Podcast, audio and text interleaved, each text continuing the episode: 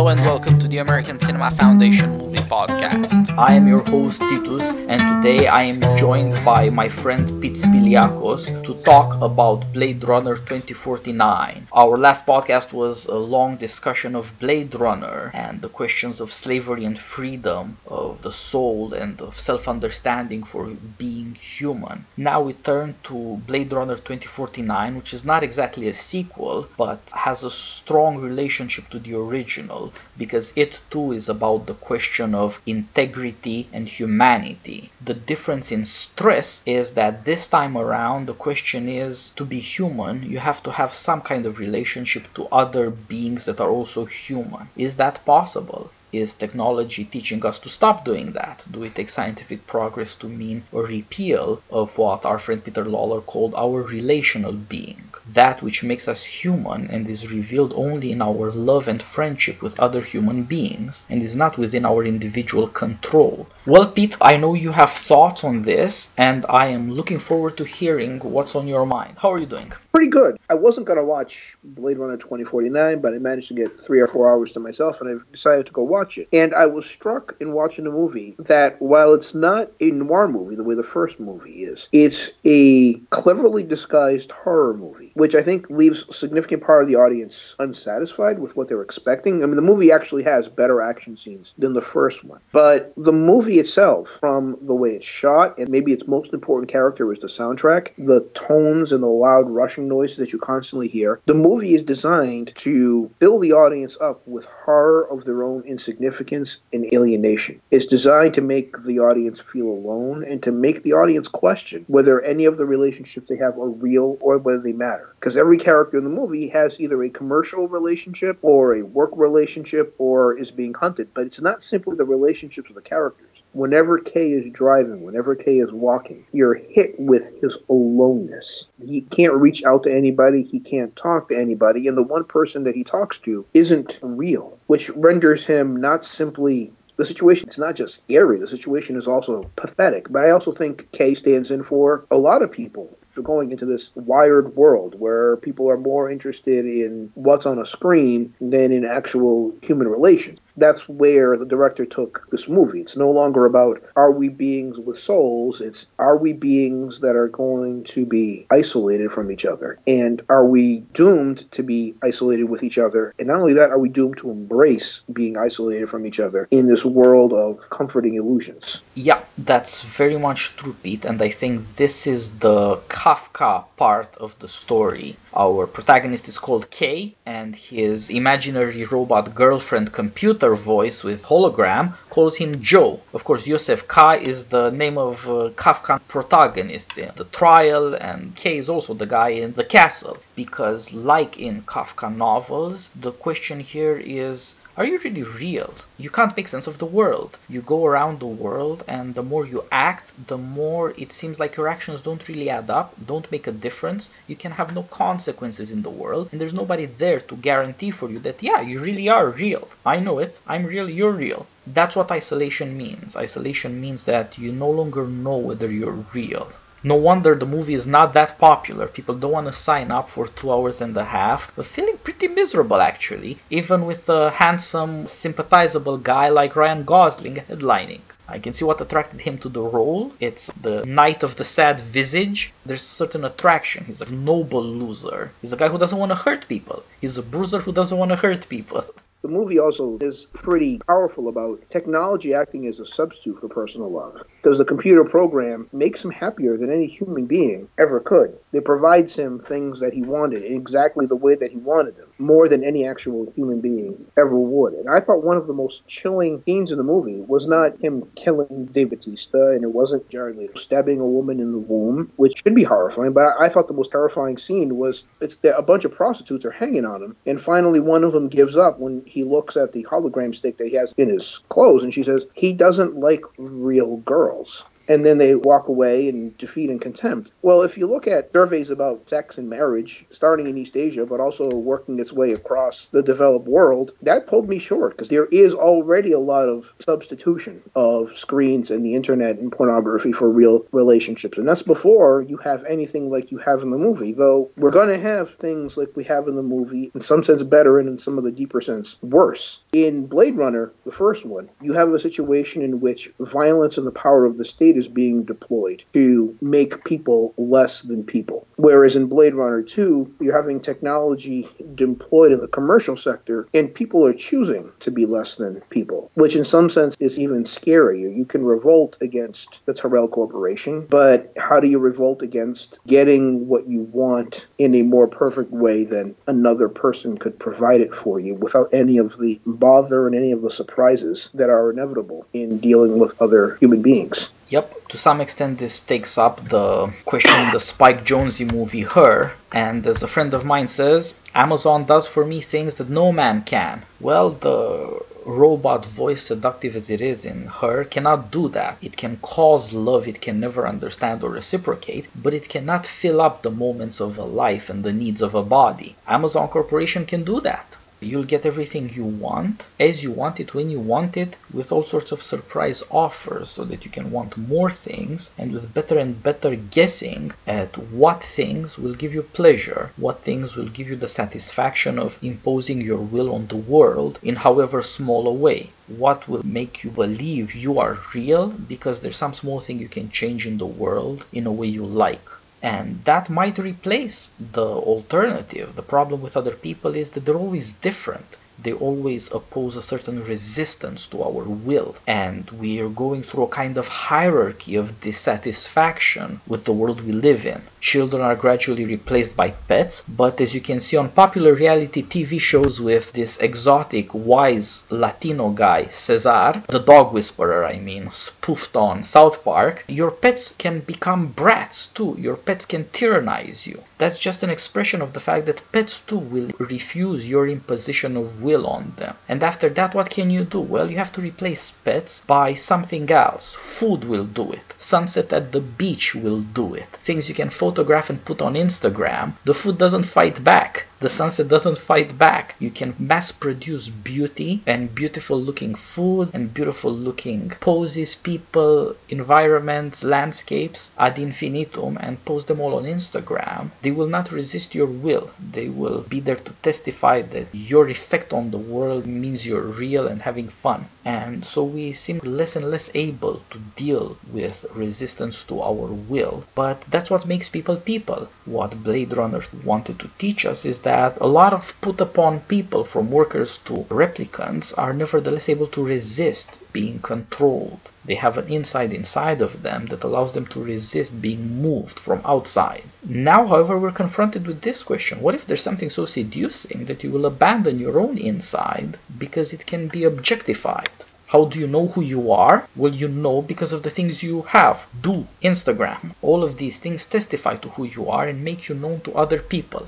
Maybe people don't believe in the gospel of Jesus, but they believe in the gospel of Zuckerberg. In Facebook, you will be known as you truly are, not through a glass darkly. You have been ignored for too long and you need your shot at celebrity. That's where you go to get it. And this desperate desire to make your effect on the world and to be recognized as who you are, to know for sure that you're real and that you matter to at least somebody, that seems to be leading in this direction. The truth is, Facebook will make you miserable if you experience it, however good it might sound to people who keep signing up or used to. But Amazon doesn't disappoint in the way Facebook does. And Amazon is real technological progress in a way Facebook is just a fake. What if this keeps getting developed to the extent that the stuff you want can be delivered to you? Why would you say no? And if you cannot tell that saying no is, is somehow part of the inside, that secret inside of you, how could you deal with that in other people who say no to you? Or with whom you cannot have transparency, with whom you cannot have perfect meeting of wills and minds. There's something scarily plausible about this world where you reserve your humanity for computers reminded me a lot of That Hideous Strength, the novel by C.S. Lewis. I don't know if you've read it, where he talks about the earth facing side of Sulva, the moon, where the marriages are barren, where they are too delicate to lay down the robots. They lay down with robots made warm from eternal science. And that was the scene in the book. I must have read it 20 years ago. That was the most horrifying scene in the book, except for his description of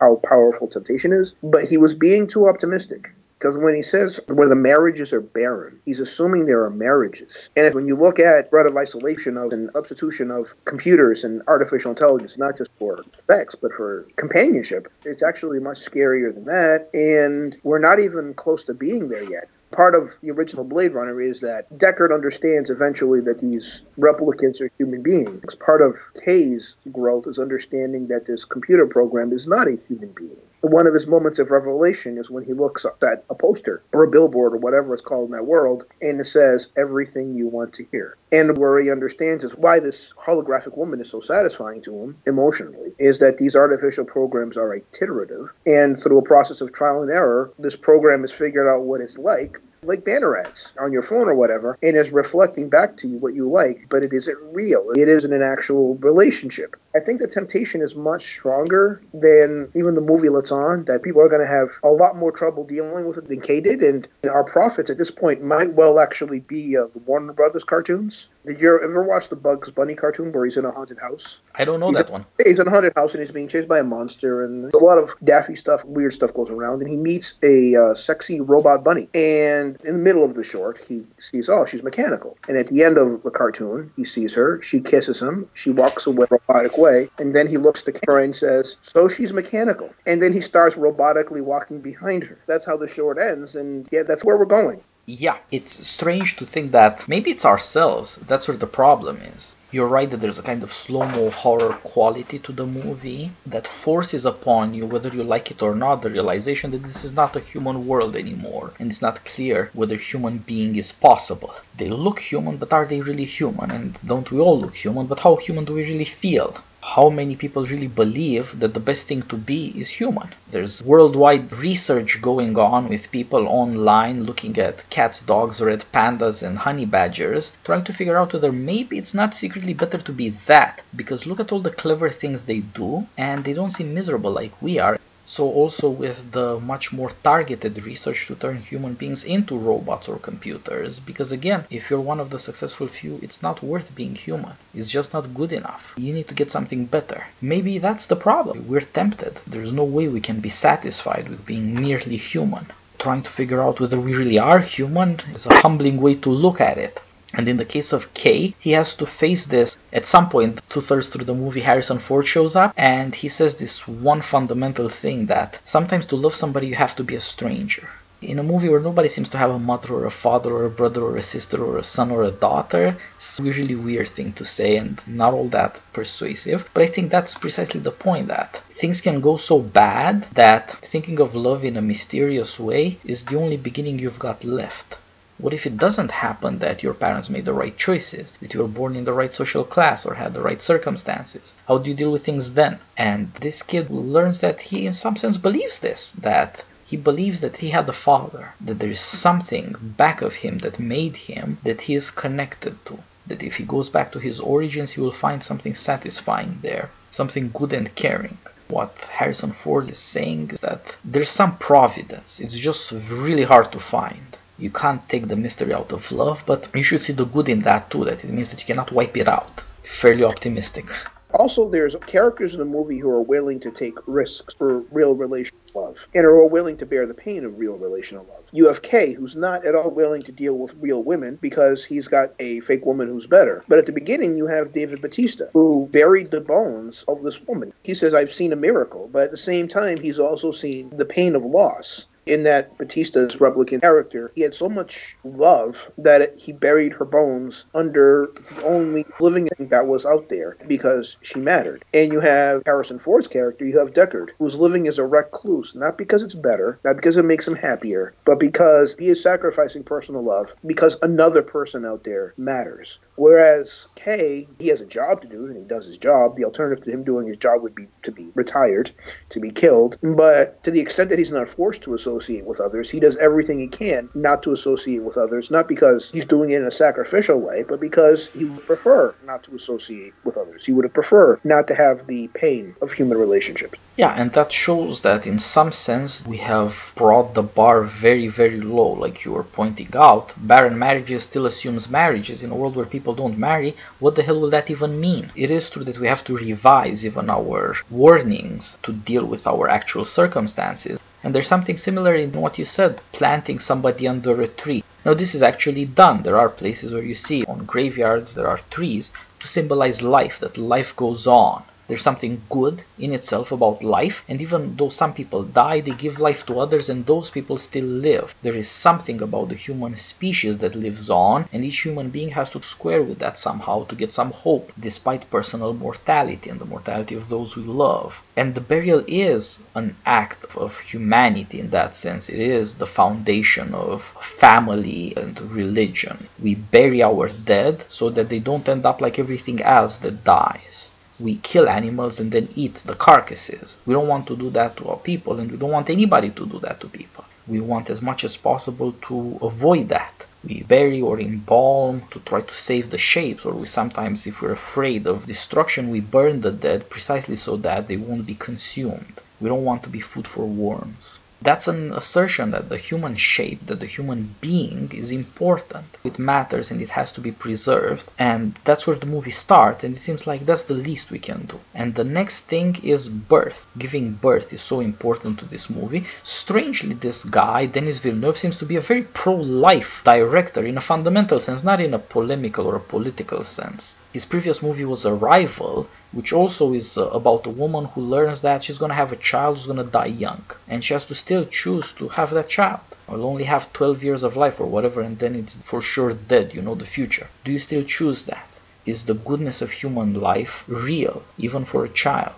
So in this movie you have this question about could that be a miracle? Could that be something that is to say that shakes people out of this deadening comfort could they remember that giving birth means you're okay with dying? That's what makes dying okay. That woman gave birth and she was okay with dying. And it can reconcile you to your mortality. But again, birth is not specifically human. Funeral is, strangely enough, but birth is not. Everything that is alive has to have more living of its kind, and every animal gives birth. But we somehow are caught in this nightmare of artificiality where remembering the basics of inhuman nature, birth, is the beginning of wisdom. It's because we share with all other animals not only birth but also death, and birth is what makes it worthwhile. That's why it's worth putting up with the ordeal and taking the risks and making the sacrifices. In the case of K, what makes it worthwhile to him is that he believes that somebody was his father, somebody was his mother. It seems like to a large extent his self satisfied life of lonely misery is about self contempt. He never mattered to anybody. He doesn't think he matters. It's weakness. His life is not full of pleasures or contentment or whatever. He has very little going on, actually, and it seems like maybe he doesn't think he deserves any better. Well, there's also at the very beginning of the movie when he's tasked with hunting down the replicant that was born from Susan from Blade Runner. He says, I never killed anything that was born. I never killed anything with a soul before. Which just shows that nobody learned anything from, from the first movie. The knowledge died with Deckard, apparently. But also, what brings Kay to a moral awakening is the belief that he was born. It's interesting that the movie inverts the You're Special from Terminator onwards, an ordinary seeming protagonist turns out to be a savior figure, where Kay thinks he has a soul because he was born. He thinks he was Deckard and Susan's kid. And he found out he wasn't. His memories were actually created by the kid of Deckard and Susan. But that's okay because he doesn't need to be the savior figure to matter because all beings matter. But he is able to understand that he had a soul even though he wasn't necessarily born. Having a soul is not something for an elite having a soul is for rational beings that are mortal, and he's a rational being, and he's immortal, and that's good enough. He's able to accept that he matters, and also that other people matter. It makes genuine self-sacrifice possible for him. Only after is he able to take risks in order to save Deckard and to allow Deckard and his daughter to have a real relationship. Yeah, and that brings up again the question of integrity, of having a wholeness of who you are, that you're not simply an accidental series of parts. You're not just matter in motion. You are you. There's something specific to your form, its integrity, its wholeness. In Blade Runner, Deckard was sure of himself at some level. He had contempt for himself, but he had contempt for the authorities. He was not obedient. That showed that he could resist, he could find something inside of him to oppose to things he thought not right. Kay doesn't have that. And that shows you the importance of this noir hero. Somebody has to feel it's up to him to stand up. And in his case, he has to discover it through this illusion of parents. This illusory family gives him his first real connection to humanity. And his illusory girlfriend never did. There's something different about this illusion. And that's why it's tied up with sacrifice somehow. What he knows about his imaginary girlfriend computer robot thing is it doesn't make a difference. He learns that he himself can make a difference. There's no sacrifice or self sacrifice if your actions do not have consequences, if you do not make a difference, literally, if you don't matter. He is not just matter, that he matters. He can assert his own importance and then figure out why. Why is he important? It's because he can stand up for worthwhile things. That unlike the supposed rebellion, he's not there to sacrifice other people for his purposes. He learns that he's there because he has a certain desire to sacrifice himself. There's a moral arc to Kay, but there's also a certain continuity of character. His self-contempt turns into self-abnegation. Doesn't live happily ever after. He's not a happy guy anyway. The question is his unhappiness and his misery. Does it have a human content? Does it have human importance as one specific person? That's what he seems to grab on to. And also, the illusion that he had parents is structurally similar to the fantasy that kids might have in stratified society that they're not really peasants, that their real parents were aristocrats or kings or queens, and therefore that they're princesses. Now, that kind of story serves a purpose. It's not simply a dream of sudden wealth, it's also a stage towards understanding that you matter too, no matter how much other people tell you that you and people in your social station don't matter. That understanding that, oh my God, my parents were someone different from who they said they were and yet I'm still the same person, and yet now I mattered when I didn't matter before. Even if you learn that they weren't really your parents, that feeling doesn't change because if you've had a change in your understanding of who you are. I mean, at that point, Kay understood it's not like he could have mattered and then he didn't matter and then he did matter and then he didn't matter again. He realized that he was a human being and that he did matter and that wasn't going to be changed simply by learning that he wasn't that real child in his memories. But at the same time, he's able to say, okay, I'm a being with a soul. I thought I hunted beings without souls. Turns out I did, and I'm one with a soul myself. Now the question is, what do you do about that? It's the first time he's able to make an actual choice. What do I do? Yeah, you have to realize that you have an inside inside of you that's perplexing in order to have a choice. Otherwise, you do what you're told or you choose your pleasures. You desire something and you will it, like on Amazon.com. But to say no, to refuse, implies some kind of choice, and that implies that you have to pick between different means in accordance with a purpose that is itself not obvious. Why do such and such a thing? You have to set yourself a purpose. It is the ability to set yourself a purpose that creates a choice that creates alternatives for you. Otherwise, you just go with the flow. And you see, both with Deckard and with Kay, what a long time it takes, even as doing your job goes when you're an investigator, detector, how long it actually takes to turn that into meaning you're going to be learning something in your investigations and detections and that learning is going to create a purpose for you or is going to discover for you reveal to you what your real purpose is the relationship between the detective and the horror genres. The detective story starts with something happened that's bad that you gotta deal with, and this seems to be a justice question. But then it turns into this question of how is this even possible? How do we live in a world where catastrophic things happen?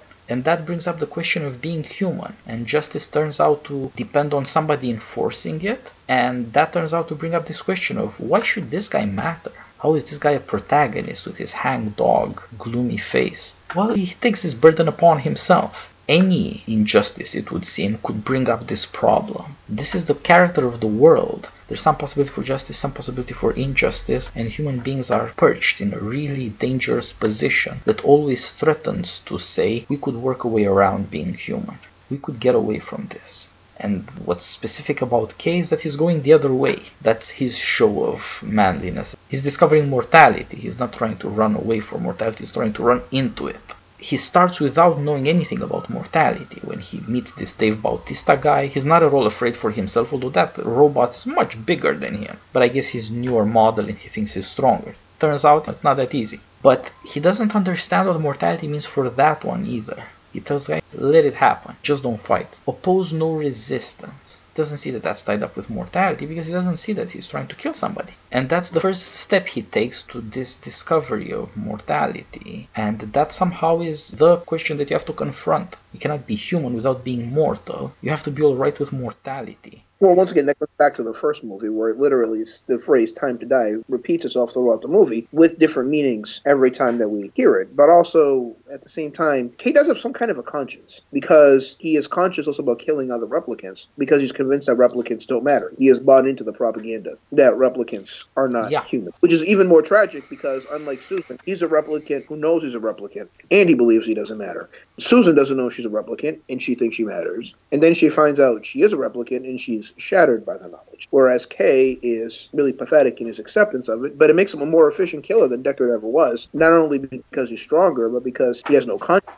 He has more self contempt. His destructive activity literally acts out his self contempt. He can kill himself in every one of these replicants without thinking through what he's doing. Well, he's killing things that don't matter, and he himself is a thing that doesn't matter. He's doomed to die, but at the same time, his life outside of work, what is it? It's a form of self forgetfulness, Yeah. where he lives a simulation of human relationships. In a simulation of a human society, let's add. It's an inhuman world with inhuman pastimes. All of them are simulations. Nothing is real anymore. These things add up the Dave Bautista replicant and the coffin with bones under a tree, and then the road to sacrifice. A miracle is needed for you to think that you're real and that being human is real. There's no escape from the situation otherwise. The combination of virtual pleasures that show your willful control of the world and your experience of a meaningless life where you have no control because you don't matter and nothing matters. That combination, paradoxical as it is, seems airtight. This miracle breaks it. The materialism really is completely despairing. And that's something that both Arrival and this movie share. They deal with the problem of materialism through the reality of human relationships. In other words, that we know that we matter and we know that other people matter through our relationships with each other. It's natural to us if we're only willing to accept it. If we're willing to avoid ideologizing or philosophizing the importance of these things away, then we can understand what really matters. Now, Arrival is my favorite movie of the last 10 years. And you can see him working through a lot of the same ideas, especially the idea that we're naturally relational beings, but we're also beings that are doomed to hurt, to hurt alone, but even to hurt each other. Are we willing to embrace it or are we going to run away from it? Because that's what Jeremy Renner's character does in Arrival. He runs away. One of the things about Arrival is that there's something symbolic about the girl dying at 12 because everybody's going to die sometime. Either you will lose everybody or you'll be the one that's lost eventually. And running away from her dying at 12 might as well be running away from everything and everybody. At the beginning, Kay is in the perspective of where we don't actually see Jeremy Renner doing that, but that's basically what Kay does in the beginning of the movie. He's running away from the human being as a relational being, but at the same time, if you do that, it's either self forgetfulness or you're looking to be a tyrant, one or the other. Yeah, that's a good point. There is also a certain danger tied up with our strange new powers. We can evacuate humanity from everybody else, but that's a lot of work. You have got to have people of great ambition with all the genius and the power and the talent. All their work comes down to proving that other people are worthless. It's a strangely confrontational sort of thing put it this way there's this republican logic of politics where people compete. Everybody wants to be the best. Everybody wants to end up president but not everyone can a few can and they have to compete. And to some extent that allows the best to be judged by the best. You hope that systems of tournament for politics and for other things so also with the market they select the best. There's also the imperial system where none of that happens. The logic of empire is administration you want order. You want things to happen in a predictable way, not to have competitions and contests and all this unpredictable stuff where you don't know the results in advance. And here we get a perverse combination of both. Unlike in Empire, in Blade Runner 2049, things are not organized in an orderly way that more or less seems self sustaining. But on the other hand, unlike in a Republican regime, the best don't rise to the top. The competition is between somebody who wants to tyrannize everybody else and whoever is going to stand up against him. There is a kind of resistance apparently, and you see there's a possibility with people like Kate, people like the Dave Bautista replicant. You don't want to be part of this, you can try to get away. But emperors don't oppress their people to prove their rule, and they don't prove their rule by oppressing their people. Whereas this guy seems to be harder to work to remove from every other being dignity. You have these replicants. That's what the new bad guy Niander Wallace brings to the story. You can get replicants to kill themselves on order. You can create a new being that is fully under the control of your will. And so with K, he has a baseline that he has to repeat from which he cannot deviate. It's a technological substitute for ideology. I read the baseline as being the equivalent of the test from the first Blade Runner movie. It's testing for emotional reaction. And if the emotional reaction is wrong, this replicant's having emotions he's not supposed to be having. It's basically a version of the same test. But what yeah, struck that's me a good point. was that Kay and Jared Leto are different ways of dealing with an atomized technological world. Kay's version of it is to cut off from the rest of society as much as possible. He is, uh, what do they call those in Japan, those guys who just sit in their rooms and stay on the computer all the time? I know what you mean. Yeah. the Japanese word, but that's what he is. Whereas Jared Leto's way of dealing with it, since he can't find meaning in real relationships with other people, is to control as much as possible, to create as many slaves who are as slavish as as possible, and that's how he is able to find meaning. Now, it's not clear why he's doing this. He seems to have plenty of money, and there might be some unslacked demand for slaves in the off-world colonies, but at the end of the day, who cares? If there'll be a market, they'll be filled by somebody else. What difference does it make? Why is he so obsessed with taking risks in order to create ever more slaves? Well, for him, that's the meaning creating engine. That's his method of self forgetting. Okay, self forgets by talking to an artificial woman. This guy self forgets by creating more perfect slaves. That's the weirdly competitive aspect of it that they're both trying to objectify their will in puppets, simulacra, in fake human beings. This guy wants to control things that don't fight back, but he's hard at work to make sure that they don't fight back. That they don't resist his will. In his case, it's an angry imposition of will, but imposing your will on a robot that has to learn your whims and satisfy them as K does, it's the same will imposition. And uh, Yeah, scale is different. One's more active than the other, but it's the same basic idea. But thing is, they're both running away from the same aspect of humanity. Yeah, and that's the weird thing is how similar they are. You would think that master and slave, or ruling and ruled, or oppressor and oppressed, or however you think of it, that they'd be different. But in this case, they're not. That seems to be the real danger that you have a weird uniformity and weird conformism. K's superior, who judges him, she has to administer his test and figure out that he conforms. When it turns out that replicants would give birth, she says, Well, this could be revolutionary, we have to hide the truth. And she tells K, Yeah, you have no soul, but you've done alright without one. Weird kind of conformism. They're not even looking for a way out. If anything, they're looking to prevent a way out. Well, also, I think it brings back a lot of the slavery and race metaphors Mhm. from the first Blade Runner movie. Once again, what the police officer suggests is that if it turns out that replicants are, for all practical intents and purposes, as human as humans are, then the social consequences would be unacceptable. It would be the equivalent of having a slave who turned out to be a brilliant scientist, philosopher, doctor in 1840s South Carolina. You wouldn't necessarily take your kid to be cured by him, you would kill him because it would undermine everything you claimed about the society, would undermine the entire basis for your entire civilization they wouldn't believe that they could take the shock. That's basically the Yeah. same idea. Everybody knows their place. We have a public philosophy that governs social relations. If that public philosophy is demonstrated to be false, then how will people respond to recognizing this public philosophy is false? Yeah, it's strange how you end up in this weird situation where what you're policing for is to make sure that nobody is any better or more dignified than you say they are.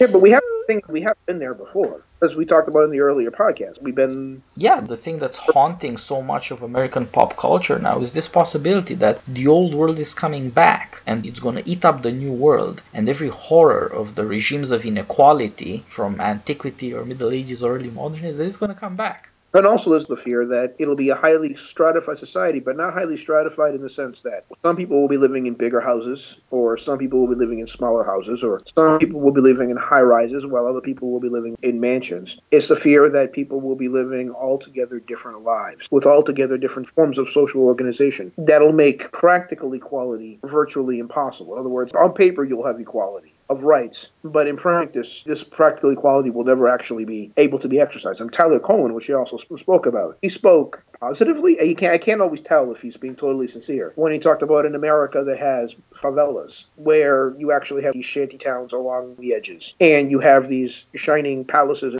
within the central city, and that being okay. In his mind, the people in the favelas would have the little pocket computers and they'll play their video games and they'll have very little work. They'll be re- living on relatively cheap food and they'll be relatively happy. And you'll have something like the stratified society you'd see in the time machine, only the poorest would not be productive in the way that the Morlocks are productive and people would be happier than the alternative. Well, that's a dystopia. But at the same time, I can see where, as a libertarian, Cowen might find that preferable. In other words, getting to that stratified America might, in the short term, be better for more people on a global level than the slower process of developing more equal middle class democracies across the world. In other words, you move a billion people to America, it won't be a democracy as we recognize it. It will not be intelligible as you're recognizing it. The inequalities would be so vast that it would be virtually impossible to govern as a democracy. But at the same time, as measured in terms of GDP per capita, we'd be better off than having less migration and having those societies go through a process of three or four percent or five percent economic growth over the period of the next 40 years and having living standards rise that way. That's a crazy way that indicates that libertarians are missing a lot of, if not most, of human life. But the thing both Blade Runner movies actually I look forward to that view of life. Yeah, that's a very good description of this combination of equality and inequality of Republic and Empire that I've been trying to get at. On the one hand, we say we're all the same human beings around the world, so why should people in parts of the world where it's misery and death suffer while people in the civilized world have it good? Maybe you can sacrifice politics, democracy, and all this stuff so that you get misery spread out somewhat differently, and it turns out that for the vast majority, that's going to be a relative improvement. That's the equality part. And the inequality part is saying, and that means that there'll be a class of administrators who are going to be hard at work, providing ways to dehumanize everybody so that they can live with this. It's uh, Yeah. the important thing about Tyler Cowen is that he doesn't foresee any social upheaval that's worth mentioning. He doesn't see a new civil war. He doesn't see America breaking apart in some violent political fashion because that's not how human beings work. Contests over right, justice, honor, fame, they don't matter. You can equalize and rationalize human beings as all individual and their political differences don't matter, even if the people themselves say they do. Can get open borders even if most of the population doesn't want the borders open. It's an apolitical view that suggests that you can overcome conflict. But really, what will overcome political conflict? It would have to be a techno tyranny. Tyler Cowen at least recognized that open borders would be a politically self-destructive strategy. That after a period of openness, you would get closedness. Germany got the smallest taste of what open borders would look like and recoiled. Merkel basically said, "No, no, no, we can't have any more of this." And on, in back channels, Merkel worked with Turkey in order to minimize the Oh, flow into Germany. So uh, Tyler Cowen, it's not like there's another guy who's uh, an open borders libertarian. I've forgotten his name now. He actually occasionally makes sense when you talk to him when you get him off of, of economics. But once again, the problem with that point of view is that at the end of the day, citizens are not going to quietly give up. We tend to apply that logic to Trump and Trump supporters, but I would also apply that logic to Bernie Sanders supporters, where they basically revolted against what they saw as a kind of self-serving technocracy in Yep. the uh, Clinton campaign, where basically she said, "Listen, I'm a legacy politician. I have the best brand name. I have the best advisors. Damn it, I'm entitled." And basically, a lot of Sanders supporters said, "No, you want." Bernie Sanders' promises mean more to me, but at the same time, Bernie Sanders is not acting like he's entitled to my vote the way that you're entitled to my vote. And when Bernie Sanders promises stuff, he thinks that's the right thing for us. Whereas when you promise stuff, you promise them as if they're your grudging compromise or prying it out of your fingers in order to get you jerks to vote for me and then I'll be president. Sanders treated his supporters as fellow citizens in a way that Clinton did. In a lot of ways that the Republican politicians didn't. I think they have a lot to learn from Sanders, not his specific promises, but Yeah. actually the thing with Sanders is though he's got a problem with his own political elites in that Sanders had a lot of nationalist politics that wise or unwise are not necessarily popular with his party's more cosmopolitan and college educated Yep. elites, which creates some fissures. And I think a lot of younger and non-white Sanders voters are more moderate about a lot of issues of national sovereignty than middle-aged white liberals who are in practice post-national and, and cosmopolitan. So I think that's an interesting fissure. That's a good point. So, to the extent to which the habits and institutions of citizenship exist, they are the barrier between where we are and where Blade Runner says we'll be. In that world, everybody has already ended up alone. But it seems like you have to abstract from that possibility of supporting even somebody like Bernie Sanders. Even in that case, you still see association and a certain sense of dignity, and that politics can express it and prosecute it. So long as that continues, you cannot end up with a Blade Runner world. Technology, in that sense, is the alternative to politics. Disappointments, misery, or something else might lead people to collapse organizationally and end up saying there's one thing that works in a world of misery, and that's corporations. Our parties are in ruin, the educational system, whatever people complain about, but nobody complains about Apple Corporation or what have you. Those things work. Amazon is the future, not the Democrat or Republican Party. And it's a future for everyone in a sense in which elite universities couldn't be, for example. That's the point. Will we have politics going on, or going forward, will technology fill up a gap of desperation and just give people what they want in a minimal way at the cost of their dignity?